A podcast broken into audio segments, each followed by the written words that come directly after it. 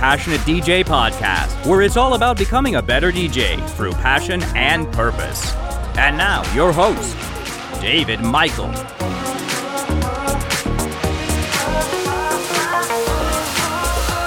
Hey, what's up, everybody? Welcome to the Passionate DJ podcast. I'm your host, David Michael, and I want to thank you for being with us today um, as we go over some listener emails. So, uh, this week I was unable to get together with the guys, so Tony and Trip once again have the day off, and this is due to a couple of reasons. One of them you'll probably hear in my voice is I'm still trying to get over this darn cold that just won't go away. So I was feeling pretty under the weather when we were supposed to record, and then a bunch of things came up, and then my stepdaughter came down with an ear infection, and we were in the uh, emergency room at four in the morning, and then we got snowstorms, so it was just a whole series of events, and we didn't get together. So I decided what I wanted to do this week to make sure that uh, you guys still had an episode go live on Monday per usual. Um, I went through and I started responding to user emails or uh, listener emails. So people who listen to the Passionate DJ podcast or are on my VIP list, you know, my email newsletter, or readers of the blog, that sort of thing they've been sending me emails. They send me emails all the time asking questions and that sort of thing. And I don't always get the chance to respond. And so, what I wanted to do is, you know, I've got a backlog of these emails that have been sent to me in the past couple of weeks. And so I just decided that uh, what we'll do this time around is I'll just go through to some of those emails and just re- respond to them right here on this episode of the Passionate DJ podcast. And that way they can get their questions answered uh, we could be of some use to them and uh, can you know be something that possibly you guys could benefit from as well. So um, there's a lot of great content a lot of great stuff we're going to talk about today. Uh, i've got five or six questions in here that i'm going to do my best to answer and i hope you guys enjoy it. So we're just going to jump right into it today. So this is the first email. He says hi david. My name is daniel and i've been visiting your site regularly to learn more about djing You've helped me a lot to learn DJing, and I really want to thank you. But right now I'm trying to upgrade my current controller to a mid level controller. I've been a Serato user, and I have enough money to buy a DDJ SR or a DDJ SX2. Can you help me decide? Thanks. Okay, so those are both great controller choices for a Serato user. Um, so, what is making you have the hang up? Well, probably the price point, right? The DDJ SX um, as I look at it right now on Amazon, you can get for about a thousand dollars. And uh, just for the record, going forward, uh, for simplicity's sake, because I am based in the United States, I'll be giving prices in U.S. dollars. So uh, just keep that in mind.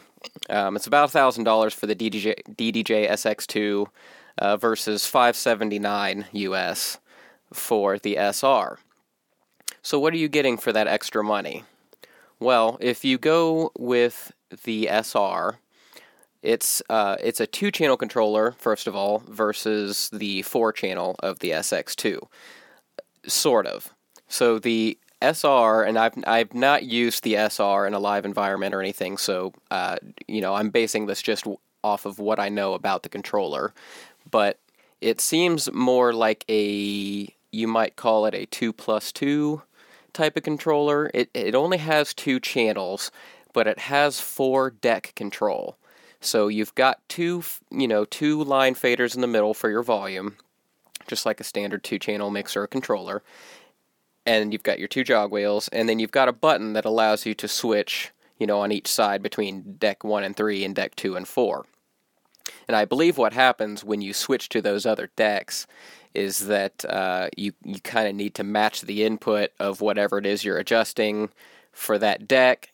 Um, you know, so for instance, if you have a deck at uh, deck one is at full volume, and then you switch to another deck um, so that you can control your third or fourth deck, then you'll need to bring whatever control you're trying to adjust, whether that's an EQ or fader, and etc uh, you'll need to bring it down to whatever level it's currently matching. So if it if your deck, uh, you know, your third deck was at 50% volume, uh, then when you switch to it, you'll need to bring your fader down to 50% and then adjust it from there. So it's you can kind of get away with four deck control, but it's not a true four deck controller. Whereas the SX2 is, it's got four actual channels uh, you know, that you can adjust independently with your volume, your EQ, your gain, uh, apply effects to them separately, and all that kind of stuff. And you see it all right there. You can meter it all at the same time on your uh, VU meters and that sort of thing.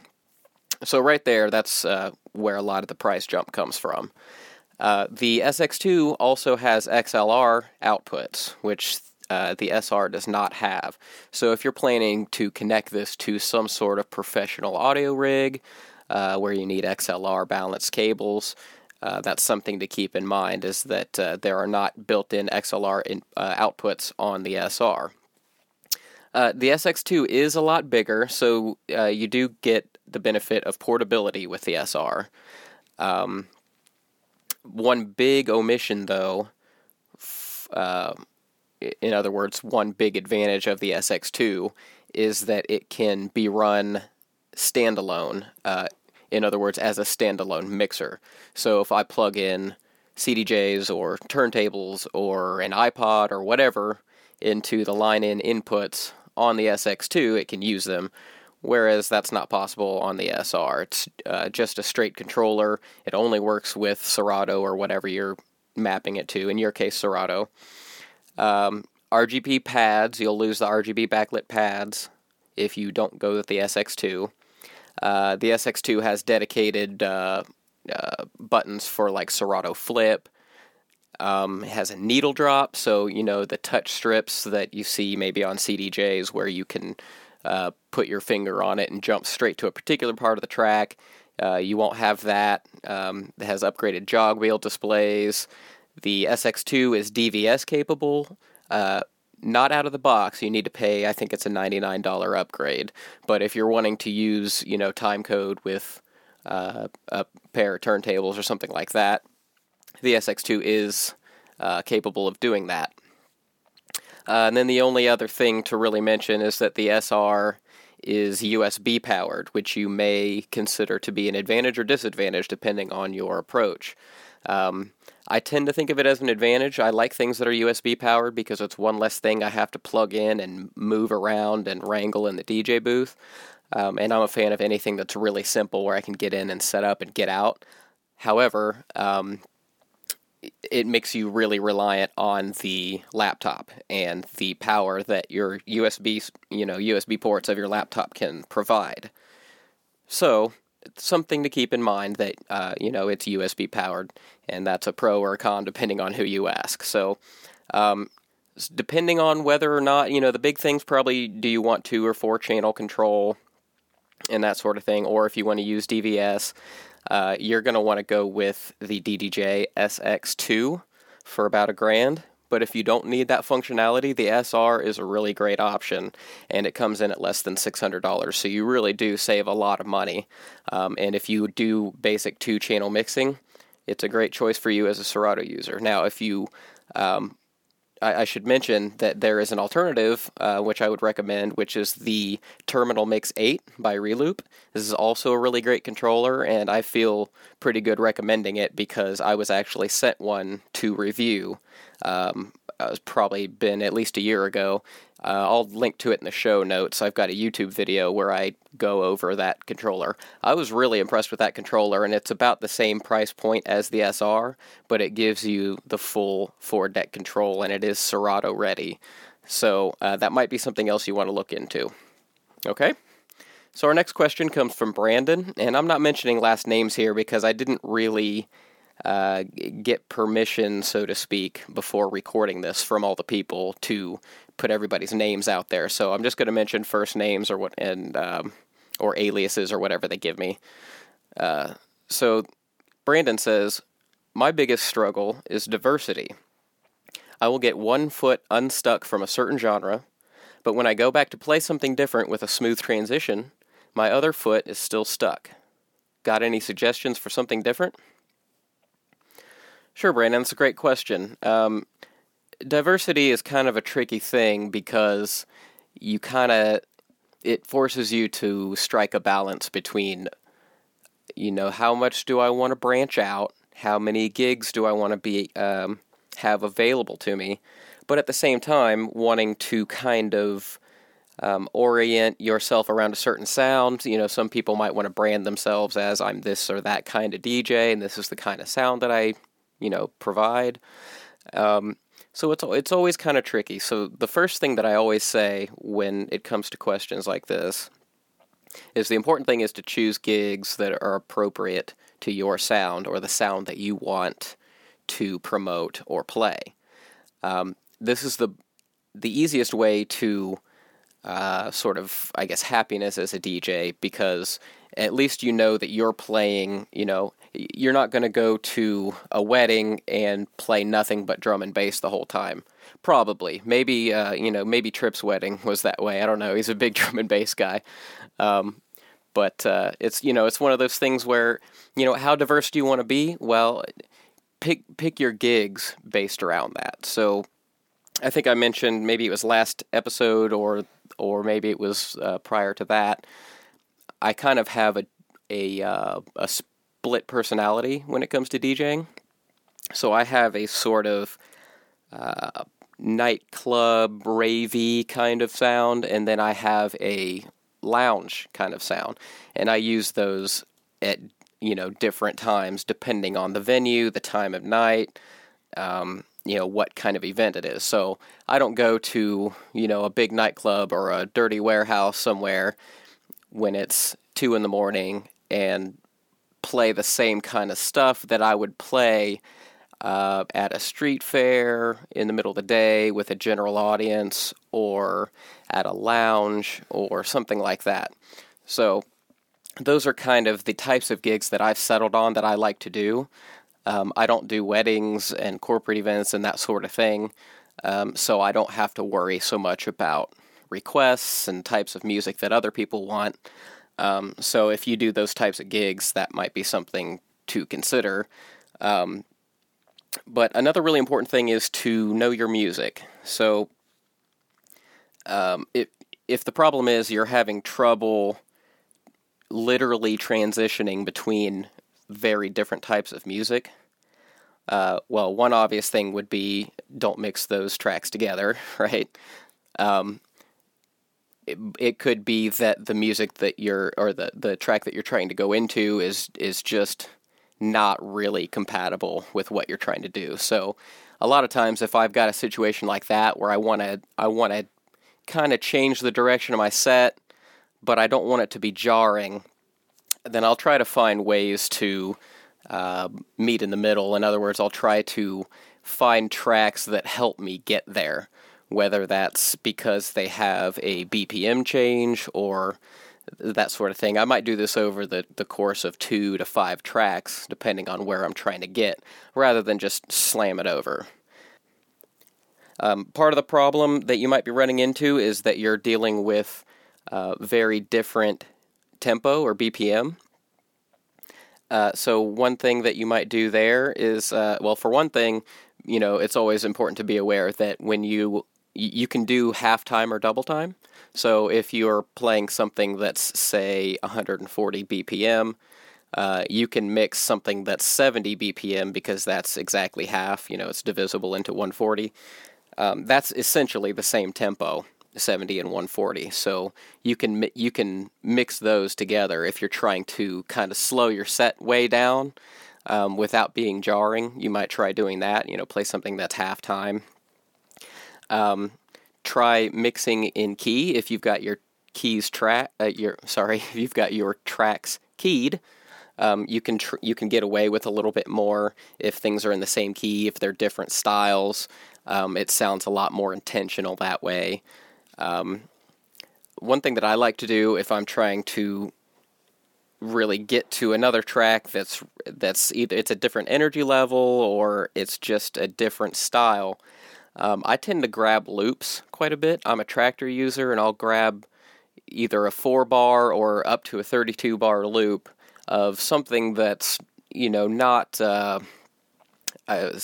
so to say chorus or uh, something like that. Maybe just some beats or something that I can grab that I can use as a tool. Um, and then once you've got that loop and you're in that loop for a while, you can do whatever it is you need to do to get to that next track. If it's just a different sounding track, you might just need to let it ride out for a while and then slowly, you know, maybe bring a looped piece of the incoming track in, um, and maybe it won't be so jarring. Or, you know, once you've got that loop and you've got everything, uh, if you're using sync and you've got everything locked, then you can uh, start bringing the tempo down. Everything will stay in time while you're in that loop, and then you can go wherever you want to go from there. Another option is to not beat match it at all. If you're intentionally trying to make an extreme shift in your set for one reason or another, you know, there are a lot of ways you can do that. Um, there are a lot of effects chains that you can build. You can kind of, you know, add a reverb and filter things up, or, you know, I'm not going to get too far into the technical details of that um, in this episode, but you can use effects and filters and that sort of thing to just kind of, or even breakdowns and build-ups.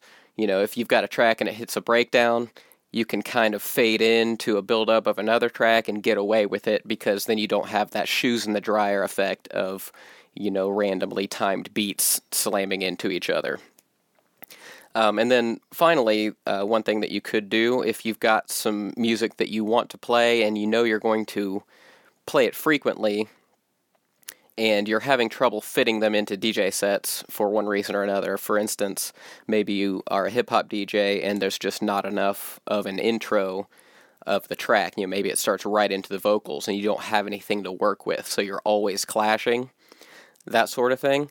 You can create a custom edit know, this is getting a little bit more into production. It's kind of the light version of production, but you could open this in whatever your studio software of choice is, um, and you know, grab pieces of the beat that are maybe elsewhere in the track. If you've got enough, you know, uh, clear four, eight, or sixteen bars that you could grab and throw onto the beginning and make it sound natural, then you've got a, a sort of DJ friendly custom version of that track that you can use anytime you want.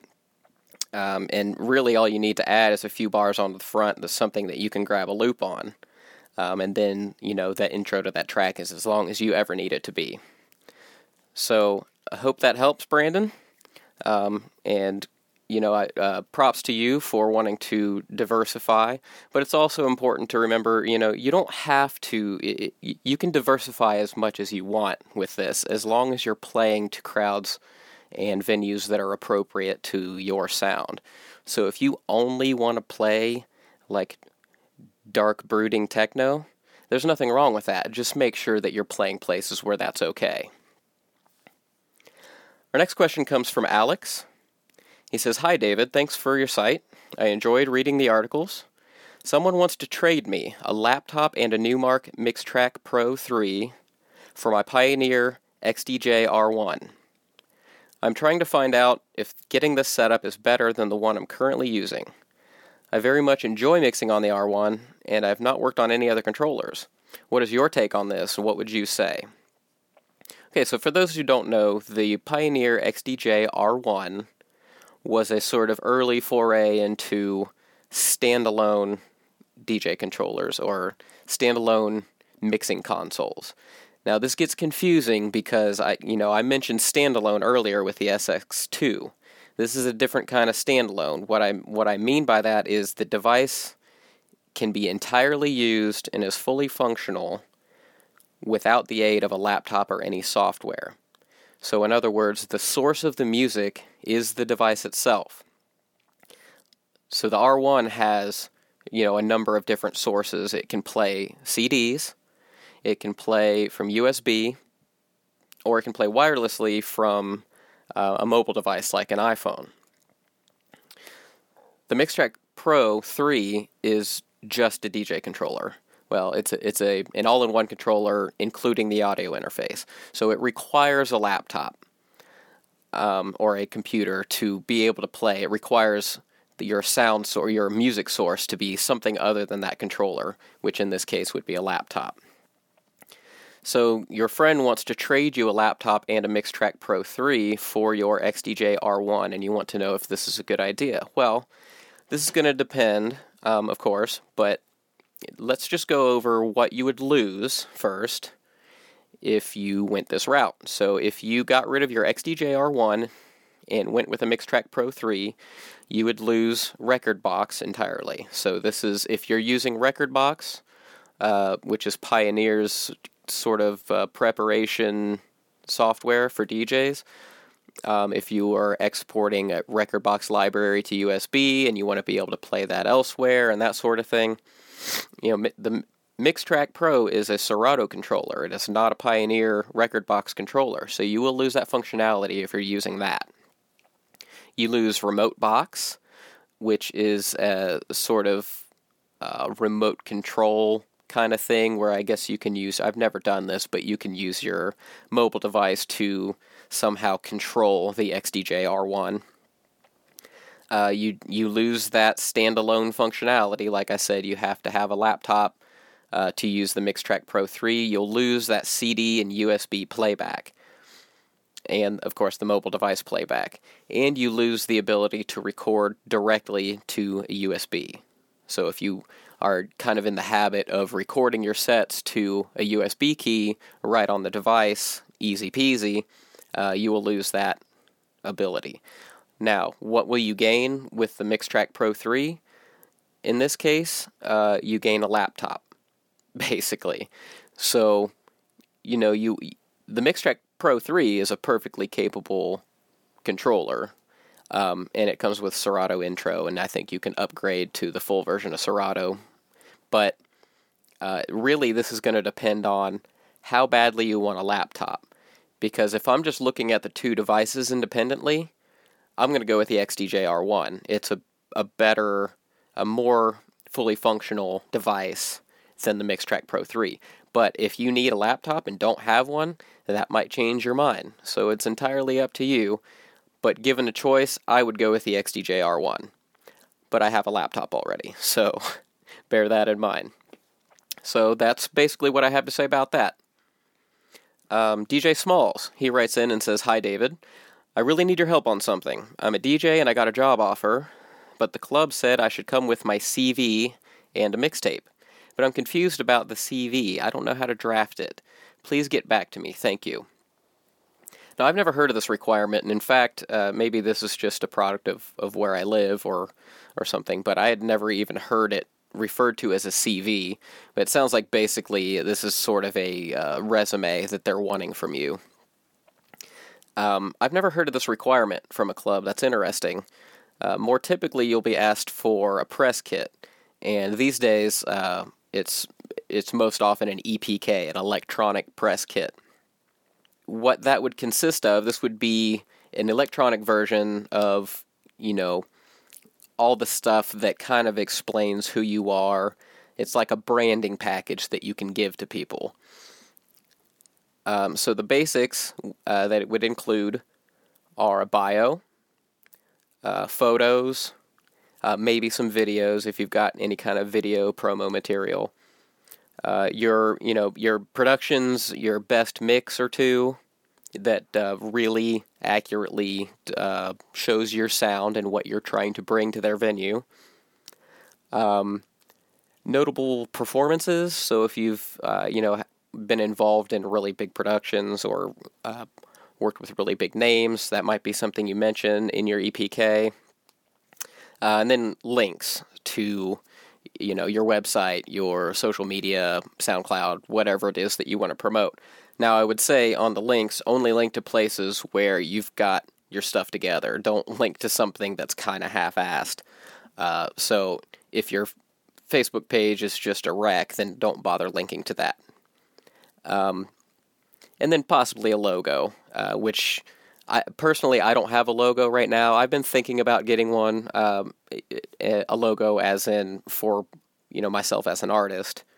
Um, but if you did want to do that, you could go to a place like elance.com, which is where you can kind of hire uh, people to do jobs like this. 99 Designs is another good option. They're typically a little more expensive, but you get a lot more options because it's sort of a, you know, a lot of different designers bid on your job and then you can see their portfolio and you can make a decision from there. I've used 99 Designs for some things, and I really enjoy the process. Um, so that works out. You can also go to Fiverr, which is F I V E R R. This is uh, a place basically where you can get anything done for five bucks. So you might not get the same high quality that you would get from uh, Elance, 99 Designs, or especially from, you know, if you hire a custom designer. But, uh, you know, for five bucks, you know, you, you could try a couple of different times to get a logo that you like and, and still only be out, you know, a little bit of money. So the bio, which is the first thing I mentioned, this is something important to have anyway. Um, and I do have a couple of tips for your bio. Um, don't give your whole life story, right? So if you don't already have a bio, these are some tips for you. Don't give your whole life story. Don't give your humble beginnings. Don't say from the lowly age of four he was a blah blah blah blah blah. You know, people don't care if we're if I'm just being honest. So stick to the facts. Don't overinflate yourself.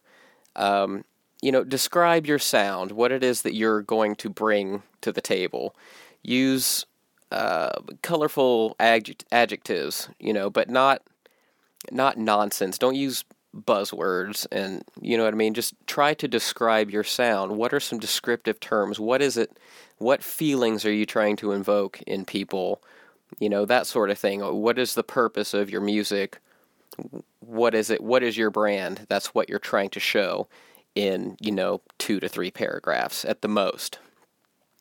Um, you can mention career highlights, uh, maybe residencies that you've held, especially if you held them at uh, places that are relevant to your area or uh, places that are kind of a big deal. Uh, maybe mention any releases, any important stats. You know, if you if you have impressive stats, like I get, uh, you know, ten thousand downloads a month on my mixes or something crazy like that, uh, that's something worth putting in there. I, am a little hesitant because when I say bio and I say don't mention your life story, don't talk about I I played with Tiesto and whoever, you know, like given a, you know name dropping.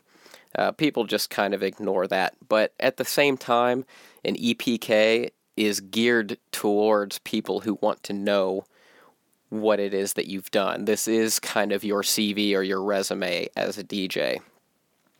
Um, now, this particular club, if they're asking for some hard copy of something, maybe you can just take these concepts and put it together in a nice little bound, you know, print it out and put it in a nice bound package or something like that. Um, or maybe they'll be happy with, with just an EPK. But if this is a little intimidating to you, and you don't really want to take that on, uh, you might be familiar with Kilma, who's a frequent uh, uh, guest on the show, and she actually does uh, EPKs for people, and very nice looking ones, I might add. So if you go to don'tkilmavibe.com, so that's uh, K I L M A, Don't Kill My Vibe, then uh, you go to, let's see, it's Need an EPK up at the top. If you click that, You'll see some examples. You'll see what hers looks like.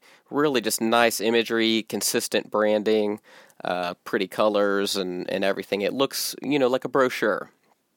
Um, and there's some other examples of, of other ones that she's done. Uh, so she has a couple of different packages. You can get this whole thing done by her for uh, 150 bucks, or a more extensive one for about 235. So uh, if you're willing to just make an initial investment to have this all done, you could go to Kilma or somebody similar and just have this all put together, assuming that you already have, you know, a couple of really good press photos, um, your bio, and and kind of the the things that will be needed to put this package together. So that is one option. You could just kind of go and hire that out. Um, but as far as you know, you might just ask them what it is they're looking for uh, when they say CV. But I think that if you showed up with something like this, it would really help. But I find it really odd that they hired you, but then required you to show your sort of DJ resume. It's, I find that interesting. But anywho, that's my recommendation for that. So I hope you found that helpful. Now, I'm going to take the next two questions together because they're related. SDH says, What kind of speakers would you recommend? Brand, size, any other information will be helpful. And Roman says, Hey David, do you know how to get old TV cords to work for speakers? My speakers are the type where you have to put the wire around something instead of plugging in. If you know, please help me. I want to DJ soon. Okay. So, when you say old TV cords, I'm going to address you first, Roman. Old TV cords, I'm assuming what you're talking about is RCA connectors, uh, which are the little sort of red and white uh, connectors that you would plug into the back of your DJ controller or an old VCR or that comes out of your Super Nintendo or DVD player or whatever. It's the red and white, and then sometimes there's a yellow cord for video, which is kind of not relevant to us, but I'm assuming that's what you mean because those are also often on DJ mixers and controllers. This is also known as a phono connector uh, or a cinch connector. And this is, I say phono connector as opposed to a phone connector, which is your either quarter inch or three and a half millimeter like headphone jack. And so it sounds like what you're trying to do is plug passive speakers, which require like a bare wire connection, directly into your DJ mixer or controller or whatever it is. So the problem there is that you're dealing with different types of signals. You're dealing with line level versus speaker level. So line level is uh, it's an audio signal that occurs before amplification. So this kind of signal is meant to feed audio to an amplifier or some device that will amp the signal, like a stereo receiver, like a home audio stereo receiver, something like that. This is what the, the line level signal is what comes out of most consumer electronics, like CD players, iPod, or a DJ mixer or controller. Your speaker level is an audio signal that is post amplification. So, after a line level signal enters an amplifier, the speaker level signal is what comes out, and that's what gets output to your speakers. This is a much higher voltage signal and requires like actual speaker cables for safe transfer. So, it sounds like you're trying to connect a line level signal directly to your speaker, unamplified, which just isn't going to work. Um, and just as a side note, uh, in the audio world, we also deal with mic and instrument level uh, outputs, which is very, very low or a weak signal. And those require what's called a preamp to bring it up to uh, just to line level. So uh, typically when I'm recording an episode of the podcast and I've got my mic and Trip and Tony's mic and they're plugged into my audio interface, which has mic preamps on it. Okay. And then it amplifies that to a line level signal, which I could then output to whatever. You have two options. You can connect your mixer or your controller, whatever it is. You can connect it to something that takes a line level signal and then amplifies it to output it to speakers. So you could you could connect your controller with the RCA cables, the red and white cables, to something like a home audio receiver, um, an amp, a PA system, that sort of thing. Something that's meant to take a line level signal. Or you can buy powered speakers. Now, this is different because powered speakers are what they actually are it's the speaker contains the powered amp already. So, for instance, I have a pair of speakers in my garage that I connect where my um, DJ booth is, where I connect my controller. I have XLR connectors that go from my my controller, which in my case is a Kontrol S8. I plug it in there, and I plug the other end straight into my speakers. Okay, the XLR XLR cable, and it works because that speaker is also plugged into the wall for power, right? So it's got a built in amplifier. So what I'm actually plugging it into is the amplifier that's built in on the speaker, and then it outputs it on the speakers. So this is opposed to a sort of passive setup, which is your more typical big uh, PA system where you would take the controller, you would plug it into the soundboard or whatever of the venue, and then they have a rack of amplifiers that it, they connect to, and that pushes the speaker level signals out to the speakers. This is just kind of it's all in one, right? So for home users like you and me, it's extremely handy.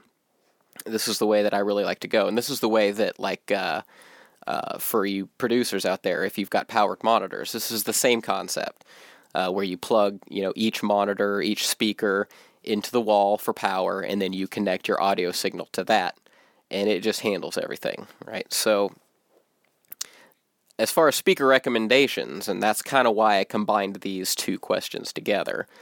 Um, this is greatly going to depend on what you're using them for, uh, your personal taste, and of course your budget. So, uh, the best thing that you can do is try before you buy. So, if you have access to these speakers, uh, th- this is why I don't typically review speakers or headphones because it's all very subjective and everybody's going to have a different opinion on what sounds good and and and whatnot. But um, if you have the ability to try before you buy, I highly recommend doing that. So if you live somewhere uh, where you are within driving distance of, say, a Guitar Center we have here in the states, um, or somewhere like that, Sam Ash or whatever, where uh, there's a maybe a listening room or something like that. Uh, bearing in mind that even though you can go and listen and preview the and kind of a you know split test these speakers, uh, the the listening environment's going to have an impact too. So speakers always sound different once you get them into your room wherever you're going to have them. But uh, this is just the best you can do is uh, you know, listen to them first. Uh, if you don't have that option, um, what I would do, I'll, I'll, give you a couple of recommendations um, of like really popular options. I'll tell you what I use. Now, I don't know if you're if you're going for like a live environment or if you are just looking to have something in your home studio or bedroom or something like that. Uh, that's going to depend, you know, that's going to kind of determine what I recommend. And you didn't really specify. So um, if you're going for something that's more of a live environment, if you want something that you could play uh, a small to a medium sized room, you know, something like that, um, then I've got a couple of recommendations. These are more like PA speakers. So, in other words, speakers that uh, your your crowd would be hearing. Um, I use uh, QSC is the brand, and they're K12s. They're 1,000 watt speakers with 12 inch cones, but these are pretty expensive. These are these were a uh, tax refund that I bought a couple years ago. Um, they cost me about $1,600 US for the pair. Um, if you want to spend significantly less than that, another really popular option is the JBL Eons or EONs uh, 612s. They are also 1000 watt. These are all 1000 watt 12 inch speakers. I just made them consistent. You can get those for 450 each, so about 900 for the pair. Those are pretty popular options. Or if you're on more of a budget than that, uh, the Mackie Thump 12 is a pretty popular option, and you can get that for about 600 bucks for a pair of them. Now, $600 is not the price of entry here. I mean, you can you can spend way less than this. But if you're looking for recommendations, these are speakers that I've actually heard in person. Uh, I feel they're capable of rocking a small to medium sized room without working too hard, that sort of thing. That doesn't mean that it's the only options out there. Uh, so uh, just bear that in mind. Now, if you're looking for more of uh, monitoring, so uh, say you're just wanting something to practice on, you need something for a room in your home, your home studio, your bedroom, your basement, whatever it is, uh, then you can spend a lot less. So at the high, the, basically the kind of accepted standard entry level kind of monitors for this are the KRK Rokits. That's R O K I T Rokit. And they're uh, you've probably seen them before if you've looked at any pictures of DJ setups and, and that sort of thing. They're the black, small black, like bookshelf sized speakers that uh, have bright yellow cones. Okay, they come in five, six, and eight inch models. Uh, the five inch is 300 for the pair. The six inch goes for 400 for the pair, and the eight inch goes for 500 for a pair. So, you know, for 300 bucks, you've got really decent speakers that you can, you know, use to record your mixes and practice on and that sort of thing. Um, there are much, much cheaper options than that. I just bring that up because they're very popular, and once again, I've heard them enough that I feel okay recommending those.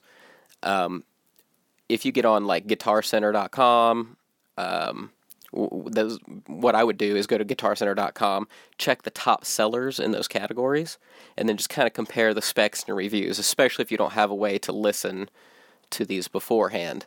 Uh, you can do the same on Amazon. Just get on there, read reviews and that sort of thing, compare them. There, are, I mean, some options that are less than hundred dollars for the pair. Uh, so, I mean, you don't need to spend that much to to just get in. But as far as a recommendation goes, I would go with the KRK Rokits for that sort of thing. So, now one thing is, uh, we haven't even talked about subwoofers at all in this conversation. Um, you don't necessarily have to get one. In fact, uh, as I record this, I don't have a, a sub connected to my QSCs. Um, they put out a pretty decent amount of bass, and it's more than I need for my garage and for the small shows that I play. But for larger shows, there is definitely a lack of, of low end punch there and that sort of thing. So that's something else to keep in mind that the subwoofer is an additional cost if you're looking to put together like a good live setup. Um, if you're not, if you just need something that you want for personal use, yeah, it just depends on how much you want to spend and, and that sort of thing. So some people will actually opt for a bigger cone size on the tops. And I say tops, that's just your basic speakers versus getting a sub. So, in other words, they might get a pair of tops that are 15s. You know, I recommended 12 inch tops, but you could get 15s and skip the sub and have a little bit more low end, that sort of thing, um, as long as you're willing to pay a little more, um, but still not the price of a sub. So it's kind of a trade off, but uh, but those are my recommendations. So um, hopefully that helps. Uh, I know it's really subjective. It's it's a hard question to answer because you know I could recommend the KRK Rokits to you, and I might get 12 comments from people saying that those suck, and that's just the way that this sort of thing goes. So if you have, I just reiterate, if you have the opportunity to listen first, definitely do that. If not, try to buy from like an online retailer that's really good about returns. And I'm not sure who that would be as far as audio equipment goes, but um, if you're if you're that picky, just bear that in mind if you don't get to listen to it first. That you know one person's trash is another man's treasure, that sort of thing. So, all right, moving on. Jay asks. I struggle with not being branded. I have struggled with taking the reins of being something that I create rather than being a cog in a wheel that sorta resembles my idea. I struggle with taking control of my destiny and having people that I can count on to see it through. This is a really interesting question, Jay. Thank you so much for submitting this. So, this is something that's really relevant to me right now because as I record this, you know, it's the uh, kind of beginning, coming up on the middle of Febru- February. And Passionate DJ has been running for, we're coming up on three years now. Well, I mentioned in a previous episode that uh, Passionate DJ started as a sort of experiment. Um, I just kind of I put a blog up and I started writing. It started gaining traction. Uh, then I started promoting it a little bit. Then I started the podcast, and then it started getting attention and this sort of thing. So I, I started putting all the pieces together here and there but what I've ended up with over the past three years is kind of a mess. My uh, images are inconsistent. My colors are weird. My, you know, I've got old content that's not up to date. It's kind of come together in a whole mess. And so this is something that I'm really getting serious about this year is going back and really saying, okay, now that I'm here and I've got people listening to me, what do I do with Passionate DJ and how do I turn it into the product that I want it to be? How do I brand this and make it cohesive? And so that when somebody sees something that I post, they immediately know that's something from Passionate DJ. You know, that sort of thing. So basically, for me personally, this is something that I'm working on with Passionate DJ. And then once I'm this, I mean, I've got a designer working on new images right now. I'm going to be going back and hacking and slashing old articles, uh, reducing content in favor of better content. Um, you know, getting my my new logo squared away, my color scheme. Uh, all my header graphics for all my different social media channels are all going to be consistent, you know, that sort of thing, because everything's just kind of randomly jumbled together now. And that's probably the same case for most DJs and producers and musicians who have been making music for a while. They didn't go into it with a branded, you know, artist package and, and then start making music. You know, the music started happening first. So the important thing to realize is that w- when it comes to branding, branding's not just a logo, right? It's the entire image, it's the entire message that you're trying to send to your followers or your fans. So you want to ask yourself what comes to people's minds when they think of you? You know, what comes to your mind when you think of, say, Apple? You know, I think of it's kind of the the hip, cool, maybe hipster uh, approach to computing. It's the uh, uh, easy, uh, low barrier to entry, but high cost of entry sort of way to get in, involved in computing and, and tablets and phones and stuff. Uh, when I think of Microsoft, I think they're the company that's got everything locked down. They're the industry standard. Everybody uses Windows. Everybody's used Windows at some point in their life. You know, Microsoft has their own kind of branding that surrounds them. You know, what about Starbucks? When you think of Starbucks, what do you think? What about Tesla, Tesla Motors? What about to put to kind of rein it in a little bit? What about Deadmau5? What do you think of when you think of Deadmau5? You think of the big mouse head? You think of the big electro bass lines? Do you think of eighth note leads? Do you think of um, the way that he likes to kind of spar with people online? You know, all these things have their own different kind of uh, branding, if you will, that surrounds them. Some of it's intentional and some of it's not. You've got a brand whether you like it or not. The question is do you have a consistent brand and do you have a brand that reflects what you want it to, right?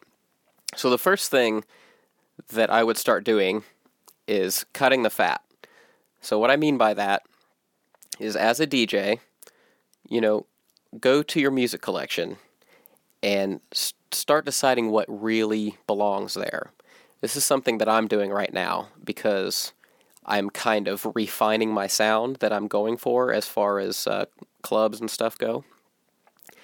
Um, one approach you can take to that is just start removing stuff, or if you're really brave, you can just start over, um, which is I'm kind of doing an in between of that to where I'm pulling a couple of, you know, I'm pulling some things out of my old crate, quote unquote, that will work with my sound that I'm gearing towards, but I'm also kind of I'm I'm on a fresh start kind of thing, so I'm trying to bring in and build a new collection from scratch. That's kind of an ex- extreme approach.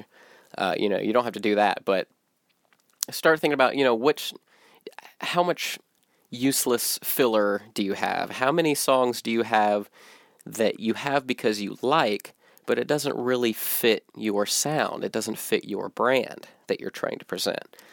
Um, what about your mixes? You know, your Mixcloud account or your homepage, where wherever you keep your mixes. How many of those mixes don't even sound like you anymore?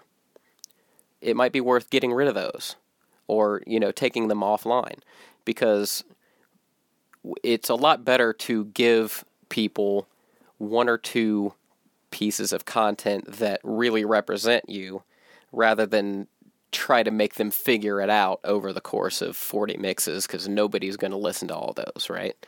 So, uh, as far as your web content goes, your homepage, your SoundCloud, you know, what can you just start getting rid of and really consolidating and say, okay, what is it here? What is the the um, the important element of uh, you know what what what important elements of a DJ mix or of my collection or of my web content, what really reflects me and my brand and where I want to go, and get rid of the rest. Okay? You want to determine who you are and what your sound is, what your artistic approach is. You know, you need something to brand around. So if you've just been kind of doing it all willy nilly, uh, it's kind of hard to brand someone who's just a DJ who does everything, if that makes sense. Okay? Um, now, consistent imagery is important. So that's something, like I said, that I'm working on as we record this on Passionate DJ. And maybe if you're listening to this in the future, this has already happened. But, um, you know, as far as logo, your website graphics, uh, your color scheme, your social media pages and their header graphics that are on them, um, your EPK, like we talked about before, does all that stuff have imagery that's consistent with each other? Does is it recognizable? Uh, when I look at Kilma's EPK, I immediately know whose EPK it is, and not just because I know what her face looks like, but she all of her stuff is branded in that sort of way. She's got similar fonts, she's got similar uh, color schemes and logos and and that sort of thing. So, you know, making it recognizable. Um, getting serious about social media. You know, one big problem that people have with social media, and especially DJs and producers, okay, social media is not distribution, okay? It's not a place for you to just spam everything that you create because that's what most people do, and most people also don't care, right? Like if you're just listening to my mix, listen to my mix, check out my track, look at this, going over and over and over again, you're just noise. You're getting lost in the noise, right? It, social media should be used as primarily as a storytelling platform rather than considering it a place for people to receive your music it should be a place for people to get to know who you are as an artist. Okay. So if you've got a Facebook fan page, don't just, you know, post your mix three times a day and expect it to go anywhere. You know, it's about storytelling. It's about giving people a reason to follow you and pay attention, right? So, uh, the, you know, it's it's important to operate. I would say operate natively within the platform, right? So if you're using Facebook uh, Facebook is pretty wide open. You, you know, most people know how to use Facebook, but if you go to Instagram, you don't use that the same way that you use Facebook. You don't use Twitter the same way you use Facebook. You don't use Snapchat the same way that you use those, right? But so many people just duplicate all their content on all their social media channels, right? Which gives me no reason to follow them on those various channels, okay? So you want to operate, like I said, what I call natively within the platform. So if you're using, uh, well, I'll, I'll, I'll give you some some tips here in a minute. Um, we're going to get to that later. There's a, uh, a, popular internet marketer. His name's Gary Vaynerchuk. Vaynerchuk. He wrote a book called Jab, Jab, Jab, Right Hook. And basically, the whole point of that book, and I, I may have mentioned this on the podcast before, is give, give, give, then ask. So when I say give, what I'm what I mean by that is uh, provide value to your audience in some way. Okay, give them something interesting to look at rather than just spamming them. Okay, and if you do that enough, if people enjoy following you on whatever your social media channel is, then you've already got them won over and you keep providing value to them. You keep, uh, you know, giving them things that they like, whether whether they just literally like it or they actually click the like button. You keep giving them that stuff. Then, on the rare occasion that you make an ask, which might be listen to my mix, buy my new track, come to my gig, that sort of thing, they're a lot more likely to listen to you because you've already given them so much for free, right? So you you know, make every post matter. Before you post on Facebook or wherever it is, and I'm talking about a Facebook fan page, right? This is like we're approaching this from your artist perspective. This should be something separate from your personal profile, but you know, make every post matter. Ask yourself, does is this going to provide value? You know what I mean? Don't just post things all randomly and just and throw a bunch of stuff at the wall and see see what sticks. Make every post matter, okay? I'm going to get to some uh, some specific tips on social media platforms here in just a minute, but um, you know, it's also important to think about what other kinds of content that you can use to promote yourself to, you know, catch people's attention, tell your story that, you know, it's not just you spamming mixes. So, a perfect example in my case, I started a blog, Passionate DJ, and then a podcast.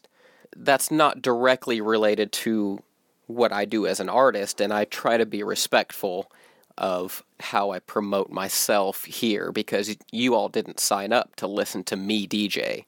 You signed up because you like what I have to say about DJing, right? So it's important to be respectful of that. It's it also really helps from a branding perspective because people already know me for some other reason. They know my approach to DJing, they know how much it means to me, they know why it's important, and overall, it really it helps me get gigs. It helps people.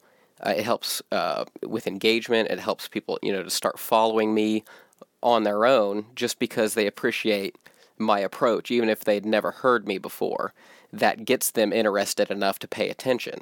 Okay, so a blog, that sort of thing, is a is a good way. You know, this is something that's unrelated to what you're doing as an artist, but it's still a way that you could provide relevant value to your audience, right? Um, another another thing you can do is post works in progress, especially if you're a producer. Uh, try to get feedback, give people that kind of behind the scenes look. You know, anytime you get new gear, you can post about that. Maybe take a cool picture of it, give your thoughts on it. Uh, any modifications that you make to your studio, any new methods that you're trying, any new scratch techniques, or whatever it is that you're doing you know, start giving those as little tidbits. People like that storytelling. It's what keeps people engaged with you as an artist.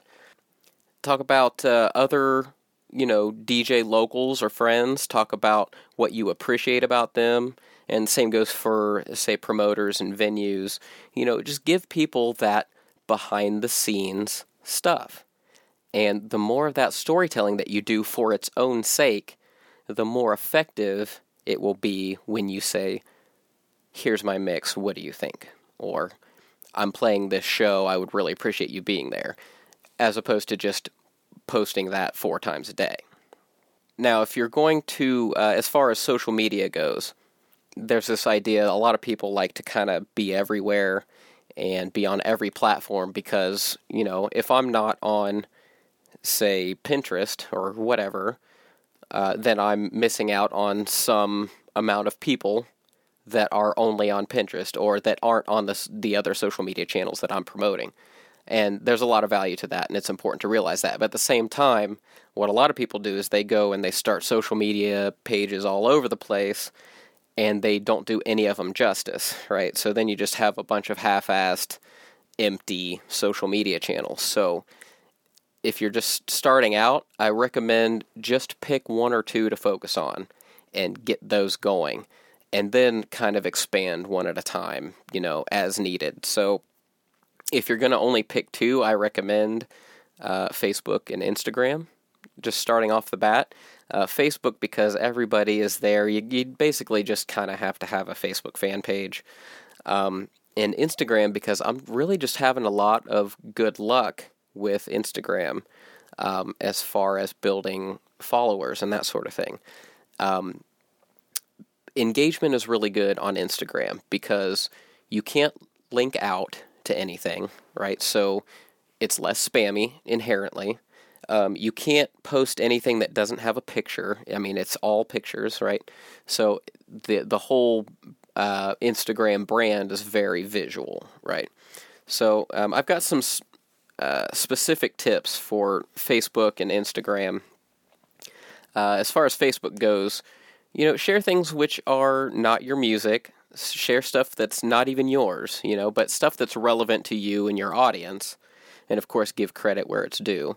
Um, but, you know, don't just use it as a place to spam yourself. So uh, if you've got, uh, for example, on the Passionate DJ Facebook page, occasionally I'll share like a really big, fancy DJ room or uh, an awesome booth. You know, it's just it's just gear porn, right?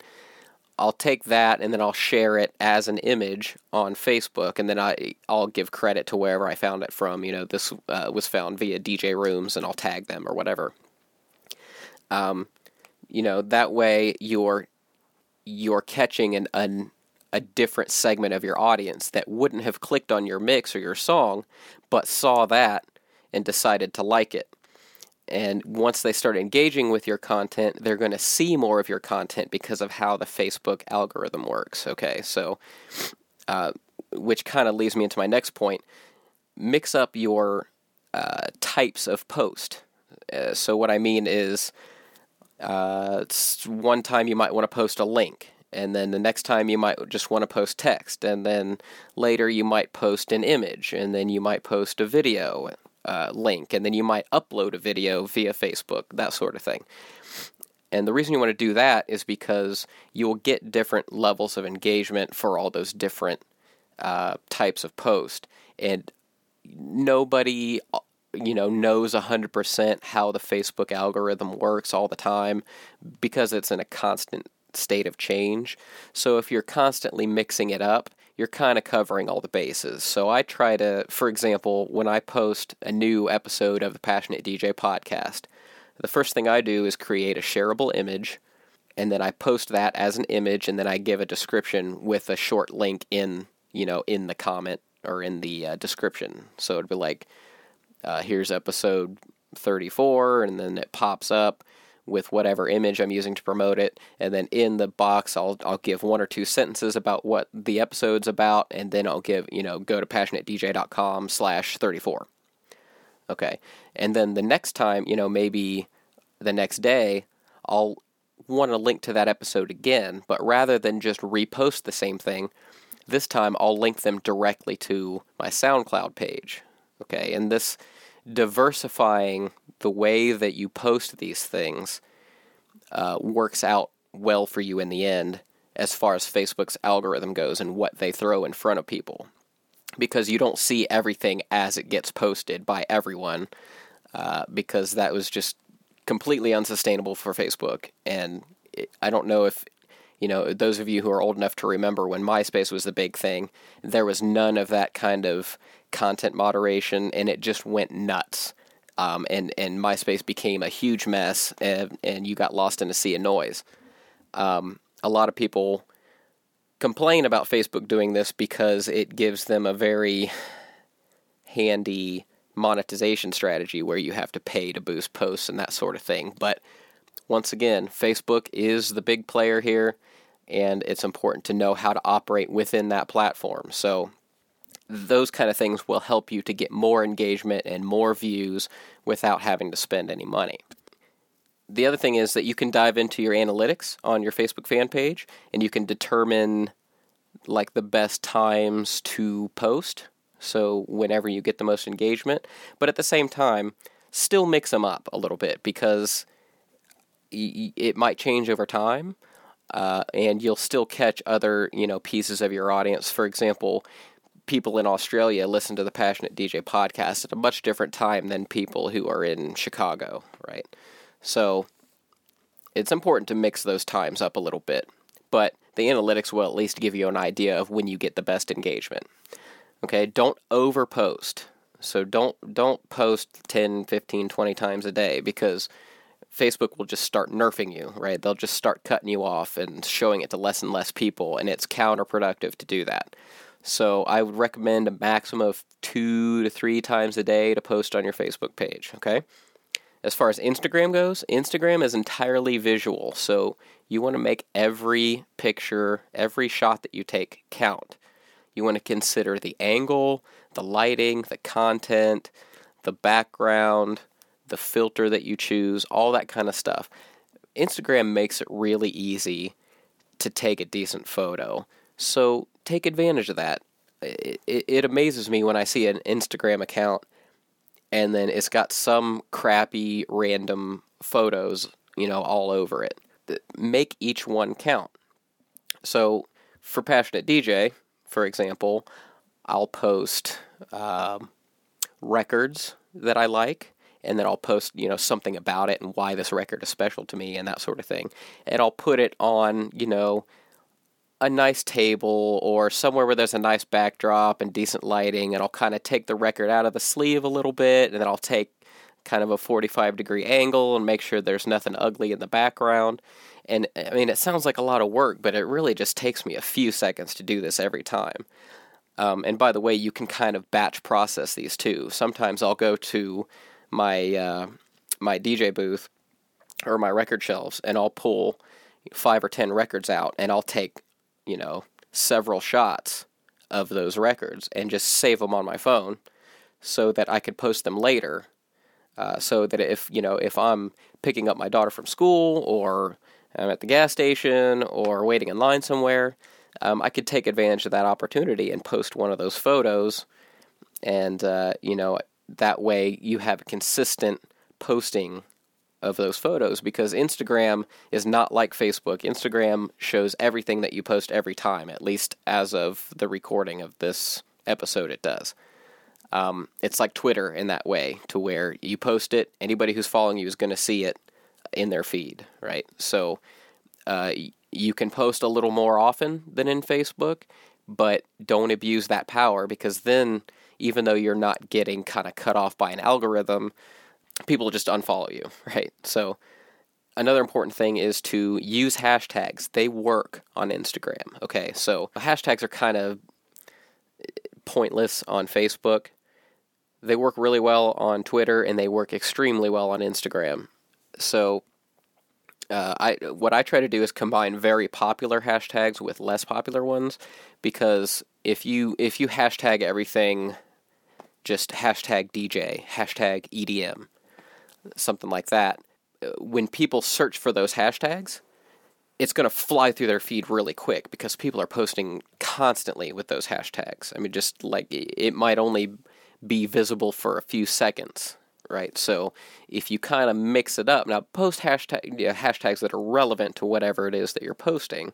So I might post you know, a picture of a house record, and then I'll say hashtag. I always put hashtag passionate DJ, hashtag DJ, hashtag EDM, but then I'll put hashtag uh, deep house, maybe hashtag the artist name if it's a lesser known artist, uh, hashtag vinyl junkie, hashtag vinyl collection, and that sort of thing. And you can post those as a comment as well, and they'll still work. So if you don't want to clutter up your description box, you can do it that way. Uh, the other thing is to consider what your Instagram profile looks like when somebody comes across it. So uh, rather than just kind of posting things randomly as you come across it, it's important to look at your own profile every now and then and and you know it is my profile consistent with my brand? When I look at all the images I've posted on Facebook, you know, is it consistent? Is it branded, or is it all over the place?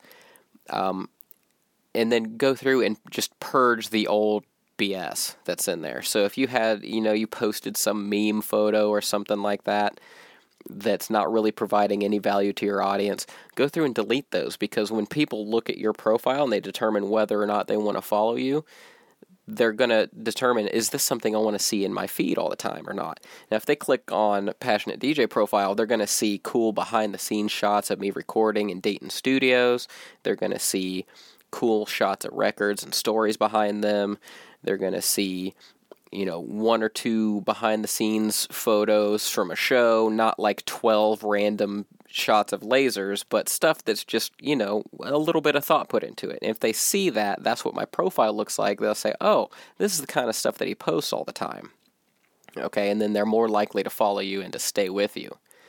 Um, and then just one last quick tip for Instagram uh, the method that a lot of people are using, and I've been experimenting with this myself, and it's been working, is uh, to you know how to gain followers on Instagram is to go to profiles which are relevant to your audience. So, for example, if you uh, say you play like just straight up techno, okay, and you're trying to build an audience of techno fans, you might go to Richie Hawtin's Instagram or some label that you like to follow. Go to their their Instagram and check out their followers and then just start following their followers. Okay.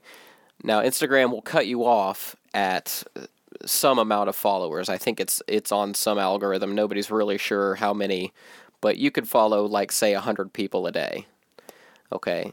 So you can go through and follow a bunch of them. Some percentage of those people are going to just follow you back automatically, okay?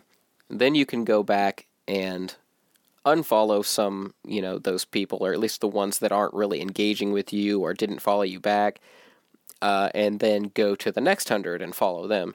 And over time, if you're doing this, you know, in a smart way where you're actually targeting people that you think might be interested in what you have to offer, um, you know, this is one way to, to gain followers quickly and get up to your first 500 or 1,000 followers. Uh, it's important not to get spammy doing this, right? You don't want to just go follow all willy nilly and unfollow and go crazy. Um, but if you take a smart approach to it and don't abuse it, it can be a really powerful way to get you know people who really actually enjoy what you have uh, and what you're posting. So uh, that pretty much takes us to the end of the episode. So while you're at it, make sure you follow Passionate DJ on Facebook and Instagram, and you can watch my progress and help keep me honest on this stuff, okay? Uh, this is stuff that I'm always experimenting with, and so uh, once I've gotten Passionate DJ to where I want it to be, as far as, you know, I'm going to go through and cut some old content. Um, you know, I've got a new logo coming, I've got new imagery coming, and once I've got all that stuff into place, then I'm going to start focusing on me, David Michael, my artist stuff, uh, and doing the same thing. So when I get to that point, I'll start sharing with you guys what's working for me and what's not. And hopefully together we can all grow and learn. And I would love to hear feedback from you guys as to what is and isn't working. Okay, so if you want to uh, give me your input on that, just go to passionatedj.com forward slash ask and leave me a voicemail. And I would love to hear how these things are going for you, okay?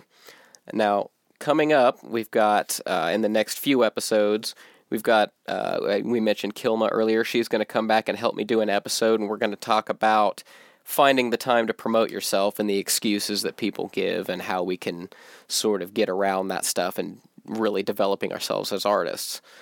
Um, I've got something coming for the drum and bass guys, and that's all I'm going to say on that. So if you're a D&B fan, stay tuned. We've got something for you. And I'm also working on a very special interview that I'm not allowed to talk about yet, but hopefully it's going to be coming by March. So stay tuned for that and keep on spinning, and we will see you on the next episode of the Passionate DJ Podcast. Thank you so much, and we'll see you next time.